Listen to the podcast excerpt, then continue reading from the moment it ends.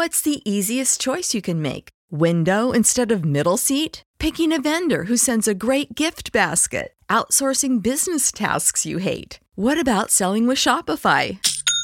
Whether you're selling a little or a lot, Shopify helps you do your thing, however you cha-ching. Shopify is the global commerce platform that helps you sell at every stage of your business. From the launch your online shop stage to the first real life store stage, all the way to the did we just hit a million orders stage. Shopify's there to help you grow. Whether you're selling scented soap or offering outdoor outfits, Shopify helps you sell. Wherever and whatever you're selling, Shopify's got you covered. Sign up for a $1 per month trial period at shopify.com slash try. Go to shopify.com slash try now to grow your business, no matter what stage you're in. Shopify.com slash try.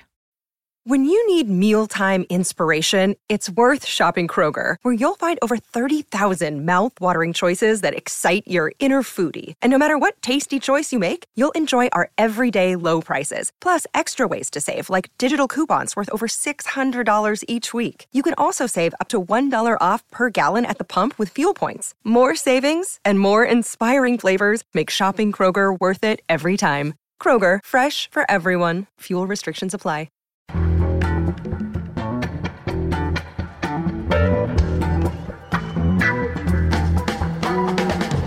From The Nation magazine, this is Start Making Sense political talk without the boring parts. I'm Jon Wiener. Today we'll talk about Donald Trump with Tony Schwartz. He knows a lot about Trump. He wrote Trump's best selling memoir, The Art of the Deal. It spent 48 weeks on the Times bestseller list in, in 1987, and more than a million copies have been sold. That'll be later in this hour. Also, maybe you heard the news on Monday, Trump's campaign chief Paul Manafort was arrested and charged with multiple felonies by special counsel Robert Mueller. He faces 20 years in prison for money laundering. But what does this tell us about the Trump campaign's collusion with the Russians? Our Bob Dreyfuss will explain. But first, Republicans and Trump after the indictments. Now that Trump's campaign chief, Paul Manafort, has been charged with multiple felonies by special counsel Robert Mueller, now that Manafort faces 20 years in prison for money laundering, now will Republicans in Congress overcome their timidity about Trump? They know what a terrible president he is, but they've been refusing to say so publicly. But last week, Republican Senators Bob Corker of Tennessee and Jeff Flake of Arizona finally said what a lot of us have longed to hear from those in their position. For comment, we turn to Michelle Goldberg. She's an op ed columnist at the New York Times. She's also written for Slate and for The Nation where she was a senior contributing writer. She's written several award winning books, most recently, The Goddess Pose The Audacious Life of Indra Devi, the woman who helped bring yoga to the West. It's out now in paperback. Michelle Goldberg, welcome to the program. Hi, thank you for having me. So, just to review, before Monday's indictments were announced, last week, uh, Bob Corker told CNN that Trump would be remembered for debasement of our nation. That's a quote. And later that day, Jeff Flake announced he wouldn't be running for reelection, and he excoriated Trump on the Senate floor, uh, denouncing the administration's, quote, personal attacks, threats against principles, freedoms, and institutions, the flagrant disregard for truth and decency. Uh, that's a quote from Senator Flake. But Michelle Flake voted with Trump 91% of the time. Uh, that's why the Think Progress website said Jeff Flake is no hero. I wonder if you agree with that. I disagree, or I, I, I disagree with using that metric as a a sign of somebody's ability or somebody's willingness to stand up to Trump because my feeling is that these people like Flake, like Corker, should be judged for doing what they think is right as opposed to what we as liberals think is right. So, on the one hand, it's easy to say, like, yes, of course they should vote against the destruction of the Affordable Care Act, or of course they should vote against some of these terrible far right judges. But from their point of view, those are good things. You don't think that casting those votes is an immoral act or an act of capitulation, right? So it, I, just, I don't think that you can expect conservatives to vote for non conservative things or to vote against policy priorities. So to me, what counts is whether they're willing to stand up to Trump, both rhetorically, but I think more importantly on issues like the firing of Bob Mueller, whether they're willing to consider legislation to restrict Trump's ability to um, conduct a nuclear first strike, whether they're willing to do, again, like not what I think is right, but what we know they think is right. Well, the nation has published many pieces over the last year pointing out all the ways Trump is the logical culmination of what the Republican Party has been doing for decades you want to just remind us what that argument is and then tell us what you think about it? Well, I mean, it's certainly true that the Republican Party has been engaged in this, like, systematic derangement of the American people, the systematic creation of an entire alternative reality that, you know, I think I called it in my piece this berserk postmodern relativism that turns every question of truth into question of, like, power and, quote unquote, liberal bias. Obviously, the Republican Party has been stoking racial tensions and playing to white racial resentment. It's um, stoked the culture war to garner support for economic policies that are really damaging often to its own constituents. And so, certainly, the Republican Party, I think, has laid the groundwork for Donald Trump. At the same time, I think it's a mistake to see Donald Trump as just a more vulgar type of traditional Republican. I think that his authoritarianism is something of a different kind. And so, although, you know, I think you can kind of hold the Republican Party accountable again for laying the groundwork for him, I also think that there are real reasons why a conservative like Jeff Flake would be as alarmed by Donald Trump's authoritarianism as a, a, liberal or a progressive. And there's a scholar whose work I found helpful in thinking some of this through, who who basically has said that there are three types of conservatives. There are what she calls um, her name is Karen Stenner, and she she you know talks about there are authoritarians, there are economic libertarians, Ayn Randian type people, and then there are what she calls status quo conservatives by which she means people who are who are averse to social change. And one of her insights, which I think is really important, is that although there seems to be sometimes a lot of overlap between people who are averse to social change and people who are averse to social difference, to like diversity, people who are, you know, who, who want kind of a lot of, who basically want a society where people look the same, act the same, believe the same those two things aren't identical. And in certain cases, you can find people who really who believe in genuine conservatism as can be allies against authoritarianism because they don't believe in scrapping all of the norms and structures of liberal democratic society. But here I have a question. If Trump's authoritarianism threatens genuine conservative ideals. Why haven't there been more genuine conservatives doing what Jeff Flake and Bob Corker have done? Well, I think there's a lot of reasons. Some because they're cynics and the and they were sort of always closet authoritarians and they were sort of always in it for the racism as opposed to in it for the tax cuts. Some of it because they believe that going along to get along will allow them to accomplish their policy priorities. You know, which in some cases might even be true. They are more likely to get their massive tax cuts as long as Trump sort of stumbles on in office and then there's a lot of people that are that are scared and in some ways what happened to Jeff Flake becomes an object lesson because i remember you know at the beginning of this nightmare i and a lot of other people kept thinking why aren't more people speaking out? Why aren't republicans standing up to trump and kind of reaping all the glory that would automatically ensue from doing that? Yeah. But in fact we see that there isn't a huge amount of glory to be had right?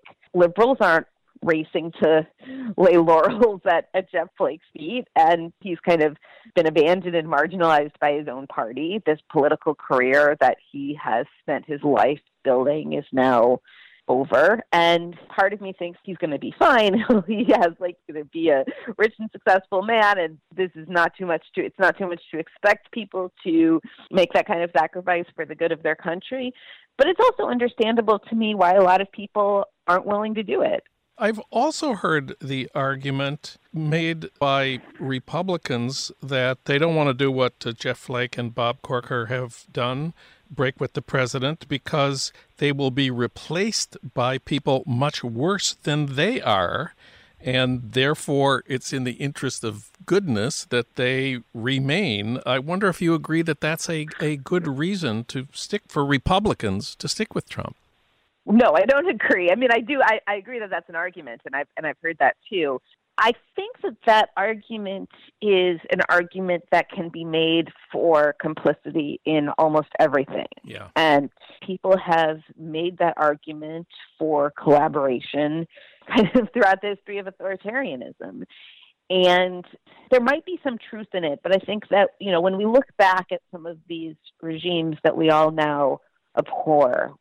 We can all kind of say clearly that they, that that was that that was not the moral decision, right? It, it seems kind of clear in retrospect, but the right thing to do is when you're faced with a regime like that. Masha Gessen argues that we should carry those lessons over to this incipient authoritarian regime.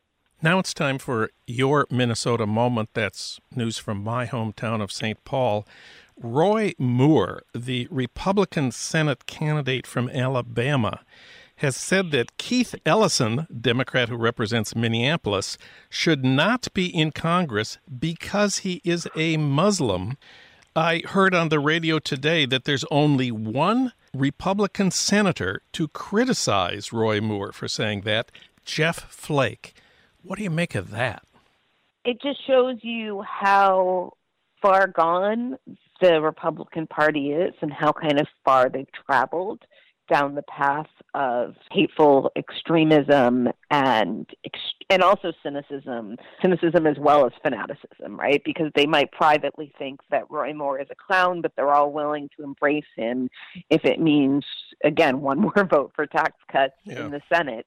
But it's really it's terrifying to me. I wrote about Roy Moore over a decade ago in my first book when he was a cult figure after being removed as the Chief Justice of the Alabama Supreme Court because of his refusal to remove this like giant monument to the Ten Commandments that he'd installed in the Alabama courthouse. And even then, when he was kind of a cult figure on the right, I thought that there was kind of frightening proto fascist elements in, in the movement around him. And to be honest, even though I think I was accused of I was accused of, of a little bit of hysteria in that book, at the time I wrote that book, I could have never imagined a world in which Roy Moore would be in the US Senate. But we just in this age of Trump, we just become progressively more and more inured to things that used to be unthinkable. Last question. We're talking one day after the indictments of uh, Manafort were announced. Do you see any signs that more Republicans in the Senate or the House will break with Trump in the wake of the uh, indictments? No. People tell me privately that they think that if he tried to fire Mueller or pardon Manafort, that that might lead to action among Republicans. I mean, Democrats who I've spoken to in Congress are fairly confident of that, but uh, I don't think that the dynamic that leads Republicans to support Trump has changed in part because his base is still with him, and there's still kind of a huge political price to be paid for anyone who declares independence. Michelle Goldberg, she wrote about Jeff Flake for the New York Times op ed page this week. Michelle, it's been great having you on the show. Thanks so much for talking with us. Thank you so much.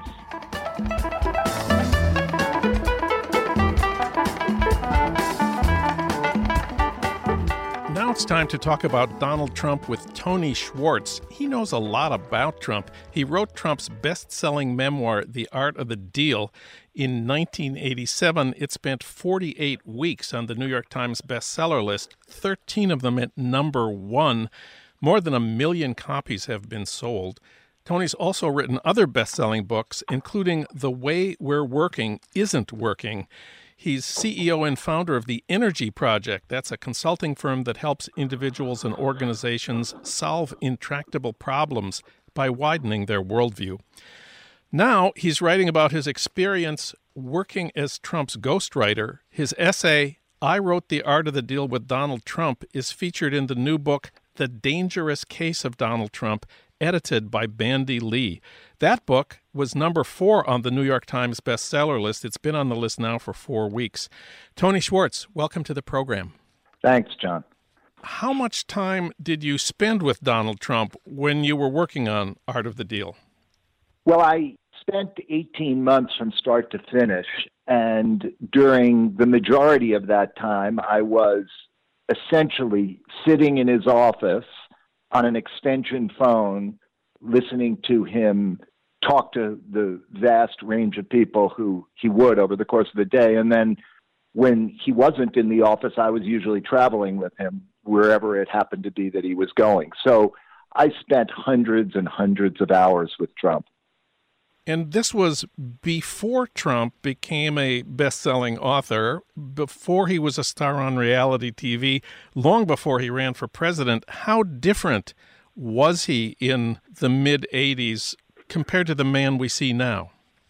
Well, until several months ago, I would have said not all that different, maybe until late in the campaign or shortly after he uh, assumed office, meaning that he was always a first and foremost 100% self absorbed, incapable of interest in other human beings, and completely self referential, so that he viewed any event through the lens of its impact on him or whether he was the central player in it. Even 30 years ago, he had a incredibly short attention span. Lying was almost second nature to him, and he did it as easily as most of us, uh, you know, drink a glass of water. So all of those things have turned out to be very similar all throughout his life, and he himself has said, "I'm pretty much the same person at 70 that I was at seven," and I, I believe that's true. Wow. Having said that, having said that, I think that he has moved to a darker place. He was non ideological when I knew him. He contributed to candidates from both parties. He was basically a social liberal and otherwise had no politics, partly because he was fundamentally ignorant, didn't know much about anything because his attention span was so short that he never really could read. Today, I believe he actually has adopted a pretty hard right set of beliefs. I, I have reluctantly come to the conclusion that he believes what he says now, and that the reason it's happened is because the base of people who still will love and adore him are on the far right, and that's what compels him the most. So I think he's drifted into that for more emotional or psychological reasons than for political or ideological reasons. In your essay in the book, The Dangerous Case of Donald Trump, you say that his sense of self worth is forever at risk and that his successes always seem ephemeral to him. But now he's president. You know, tens of millions of people voted for him. He's the most powerful man in the world. Shouldn't he feel an immense sense of self worth now? In some ways, it's a more precarious place to be as the most powerful person because everybody wants to knock you off that perch, or it's easy if you have a somewhat paranoid character to assume that that's the case, and that is precisely what he assumes. And now I think there's some pretty significant evidence that actually uh, he could be knocked off that top of that hill.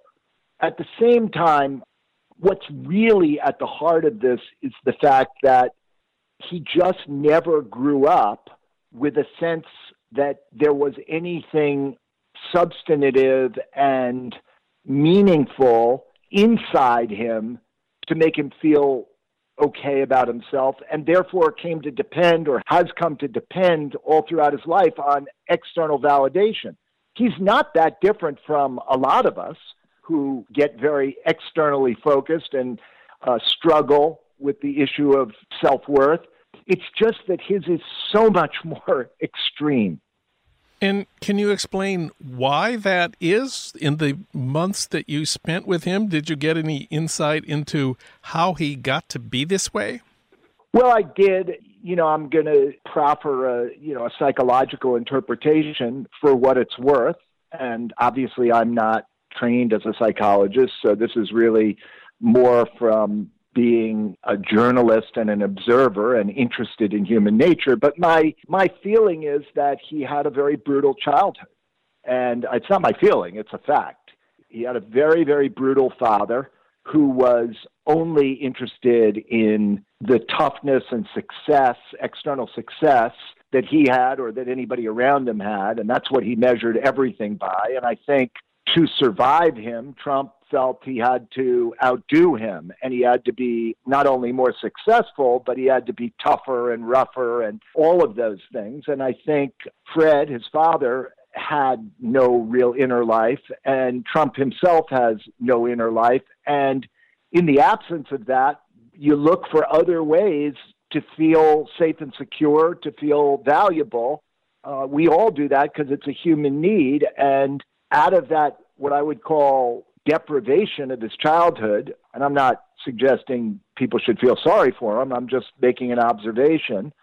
The deprivation of his childhood via his father, and the fact that his mother was essentially absent, and finally the fact that his older brother, in the face of this brutal father, became an alcoholic and died at a very early age. All of that was a message to Trump to always kind of see the world through the lens of win lose. If you win, you're okay. If you lose, you're obliterated. And that's the worldview that has preoccupied him for 70 years. So everything he sees in life is a contest that he has to win. Now he won the presidency, but when you were working with him on Art of the Deal, his Atlantic City casinos were going broke. Banks were refusing to bail him out. He wasn't a winner at that point. In fact, you might call him a loser. How did he deal with that? The same way he does now, uh, which is to offload blame, to make others responsible for any setback, to reinvent the facts to fit his view of himself, to have habituated himself to the power of positive thinking. He is the epitome of the power of positive thinking in the sense that, in the face of incontrovertible evidence that something is so and would in turn diminish him, he's capable of pretending or reinventing those facts so that he ends up portraying himself as a winner. Now, deep, deep down, but it's very deep, I think that's a reaction against the feeling that is persistent in him, which is that he's a loser. But his everyday experience of it is I can turn anything into a win. And just look at what's just happened recently with the indictment of three of the people who uh, worked in his campaign. And in spite of that, he is out there on every front making the case that actually it's really not him it didn't happen to him the people who are saying this can't be believed he's got other people saying that uh, Mueller is prejudiced or not uh, fit to be doing the job that he is. So you know he attacks. That's how he that's how he protects himself. He attacks all the time. So if the Mueller investigations proceed the way it looks like they're going to, and more evidence will come out about the Trump campaign's uh, collusion, and more of Trump's associates will make deals to cooperate with the prosecutors, and maybe if Congress moved toward impeaching Trump, do you think at that point he might become more cautious, more conciliatory in a defensive mode? No. Not a chance in hell. It isn't within his control. You know, he operates most of the time, particularly when he's feeling under threat, and he is certainly feeling under threat right now, from a survival perspective. I have felt from the day Mueller was named special prosecutor that the end game here is that Trump will get indicted at some point or will have to make some kind of deal to resign in order to avoid being indicted. Now, it is conceivable that he could be indicted or that he could be threatened with indictment and still not resign because he continued to kind of believe in his grandiosity that he could never actually get convicted. But this is going to get much, much worse for him. And it's very much what we saw in Watergate, which is follow the money. I don't know that Trump will be will be brought down by what happened in Russia, and I don't pretend to know what happened. Uh, you know, what, what to what extent he was or wasn't involved in the Russia situation. But I do know that there is a ton of deals that he made over 30 years that presumably Mueller is exploring, and he has access to all the financial documents, including his tax returns, which he either has or I, I assume he has them already because it's not that hard in his role in his position to get them. So there's going to be this is going to be a really awful time for Trump. And the really bad thing, Jon, about that is if it's awful for Trump, he's not going to keep it to himself. He's going to inflict it on us. And that is very, very worrisome. What he does with North Korea, how he makes decisions in order to deflect attention away from the threat he's feeling, all of that is something every one of us should be concerned about. Tony Schwartz, he wrote Donald Trump's monster bestseller, The Art of the Deal, and he's a contributor to the new book, The Dangerous Case of Donald Trump. It's been on the bestseller list now for three weeks, starting at number four. Tony, thanks so much. Thank you.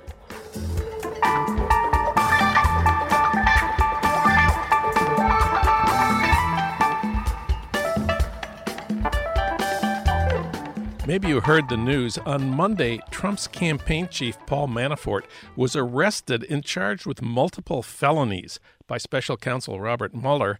He faces 20 years in prison for money laundering. But what does this tell us about the Trump campaign's collusion with the Russians? For that, we turn once again to Bob Dreyfuss. Of course, he's a longtime contributing editor at The Nation and also a regular contributor to Rolling Stone.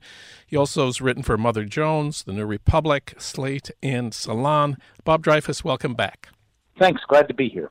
Well, many times over the last many months, you've said here on this show that Paul Manafort was likely to be the first to be indicted by special counsel Robert Mueller.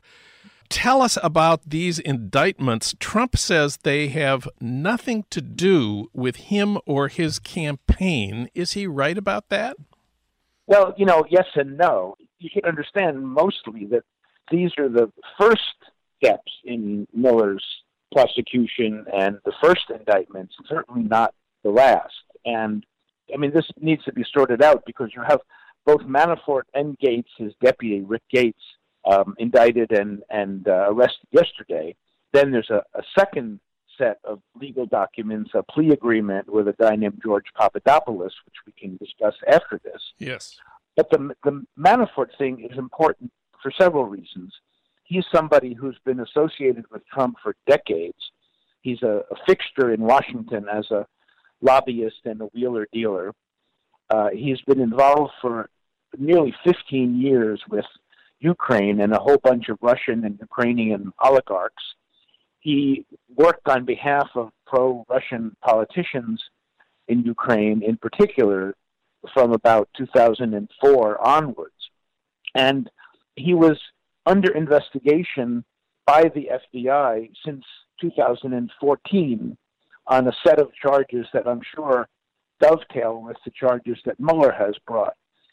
All of this was known to Trump when he hired Manafort uh, officially as part of his campaign in the spring of last year, uh, eventually becoming campaign manager, and then being forced to resign in August when more information was published about his Ukraine connections. So, this is a guy who played a, a central role in Trump's election campaign in 2016. So did Rick Gates, the, the deputy of, of Paul Manafort.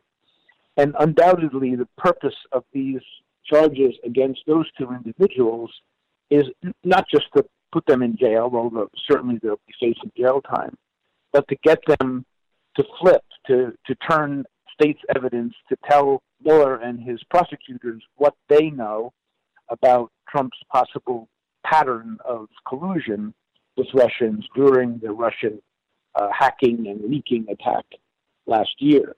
They're really not interested ultimately in, in prosecuting Manafort and Gates. They want to find out if the Trump campaign itself, and particularly the, the president, knew and cooperated with or encouraged the Russian efforts to affect the election last year. Um, so, so they're you know they've got bigger targets like any kind of RICO investigation or organized crime effort or something else. You go after the lower down guys, and then you try to get the, them to turn in the, the higher ups. Well, the indictment of Manafort includes, I think it's 12 counts, including failing to register as a foreign agent, laundering money, failing to report foreign income, a tax violation. It includes a conspiracy charge, which is broadly about misleading the government. These crimes carry a possible sentence of 20 years. Uh, if you were Manafort, how worried would you be at this point? Well, I think his, you know, his whole life is circling the drain right now. So uh, if I were he, uh, I would try to get the best deal I could get to get either a lighter sentence or, you know, immunity to to go off scot free if he could turn in uh, other members of Trump and, and certainly his his family, his Trump's two sons and Jared Kushner, his son-in-law Ivanka, his daughter, and the people immediately around Trump, which is the, the innermost circle of Trump world. Those are the people who you know they would like to nail. It was Manafort, uh, as we talked about on your program once before, who took part along with Donald Trump Jr. and Jared Kushner, both of them family members, in that famous meeting at Trump Tower in June of 2016, where they met with a delegation of Russians who were bringing quote dirt unquote about Hillary Clinton to to the Trump campaign. Well, on the same day that we saw the arrests of Manafort and his assistant, Mueller also released a plea agreement with this Trump policy advisor who we weren't familiar with before, George Papadopoulos, who pleaded guilty to making false statements to investigators about his dealings with the Russian government and its agents during the campaign. These are two separate cases. One of the Trump campaign people is pleading guilty and probably won't go to jail uh, Manafort is facing uh, 20 years. What's the significance of the guy who pleaded, George Papadopoulos, a name we really haven't talked about before? It has been known for a while that Papadopoulos tried to arrange a meeting between Trump and Putin and proposed that to the Trump campaign last year. What we didn't know was the extent and the scope of his contacts with the Russians, which went on for months and months during 2016 a series of contacts with Russian intermediaries and Russian officials. And in that, we learn that the Russians told Papadopoulos that they had dirt on Clinton, including thousands of emails. Now, what's important about that is that they told him that they had these emails long before any of us knew that the Russians had any emails at all from Clinton. The, the hacking, the break in to the Democratic National Committee email system occurred as early as the second half of 2015, in other words, two years ago. And during all that time and into 2016, the Russians apparently had access to a bunch of these DNC emails. That's what the Russians are referring to. That's what they told Papadopoulos. And that means that the Trump campaign knew even before any of us knew that the Russians had broken into the DNC, that they had stolen these emails. I, I think that's extremely significant. It's a sign that when uh, Kushner and Trump Jr.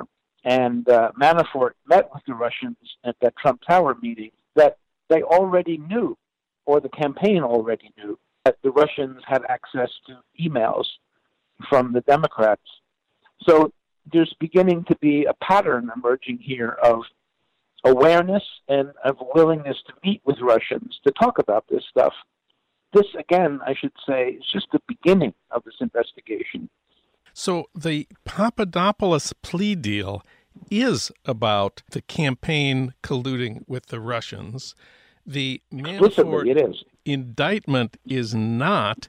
One of the most fascinating things about the Papadopoulos plea deal is that apparently it was made months ago and has been kept secret by Mueller, who only released the information the same day uh, that Manafort was arrested and charged. So we have this contrast between a plea agreement which is about the Russians and an indictment which is not.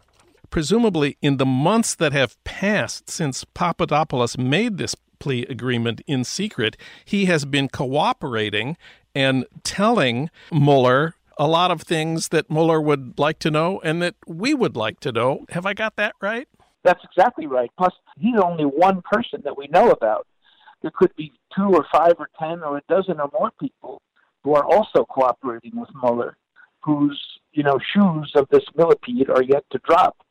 Papadopoulos was arrested on July 27 of this year, one day after July 26, when the FBI raided Manafort's home in that pre-dawn raid and collected uh, evidence, which they then used in the indictment against him. Ever since that arrest at the in the end of July, yes, he's been cooperating because he doesn't want to go to jail, although he still might. And we don't know whether people around Mike Flynn, the former national security advisor, who's possibly you know the next big shoe to drop, whether he or his people or his son or his associates, whether they're cooperating. We don't really know to what extent Manafort himself may have tried to cooperate and maybe didn't go far enough and uh-huh. then got indicted. All of this is yet to unfold, and it could be months and months more of this kind of news, which will, among other things, divert and cripple the Trump administration, undermine the White House, divide and fracture the Republican Party and all of this going into an election year. So there's a huge political dimension to this, and at the end of the road comes Mueller's final report, which could come after a dozen more indictments and other charges, but then he'll issue a report laying out what all this means, and that could plop into the lap of the Republican Party and Congress right in the middle of an election year. And then every Republican is going to have to choose do I rally around Trump amid public outrage over what Mueller concludes, or do I condemn Trump and face the voters, you know, as a renegade uh, anti-Trump Republican? Either one of those will not be too palatable for Republicans running for office. So, you know, this has huge political implications for the election next year. We don't know whether Trump could be impeached. He's losing a lot of support obviously among Republicans on Capitol Hill, some of whom have spoken quite aggressively in recent weeks against him. We don't know whether Trump will decide this isn't worth it and I'm going to quit because it's no fun anymore. And and of course that won't protect him from prosecution, but you know he may decide that he's just had it. So I mean, this is a an enormous political development, and it's only just beginning to get underway. It's only just beginning. Bob Dreyfuss writes a weekly column on the Russia investigations. Read it at thenation.com.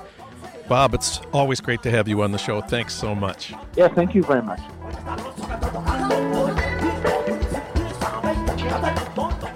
Finally, a word about this week's episode of Dave Zirin's Edge of Sports podcast. Of course, that's our sister podcast at The Nation, hosted by the magazine's sports editor. This week, Dave talks about the Me Too campaign and sexual abuse and assault in the world of sports. That's this week on the Edge of Sports podcast, where sports and politics collide. Tune in every Tuesday at thenation.com slash edge of sports.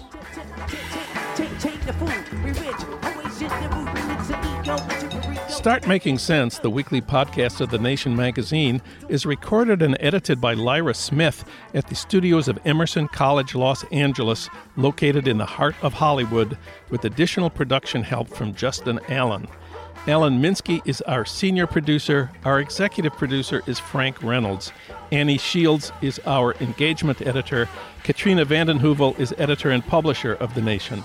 You can find out more about Start Making Sense at thenation.com and subscribe to Start Making Sense at iTunes, Pocket Casts, Stitcher, or wherever you get your podcasts. I'm Jon Wiener. Thanks for listening.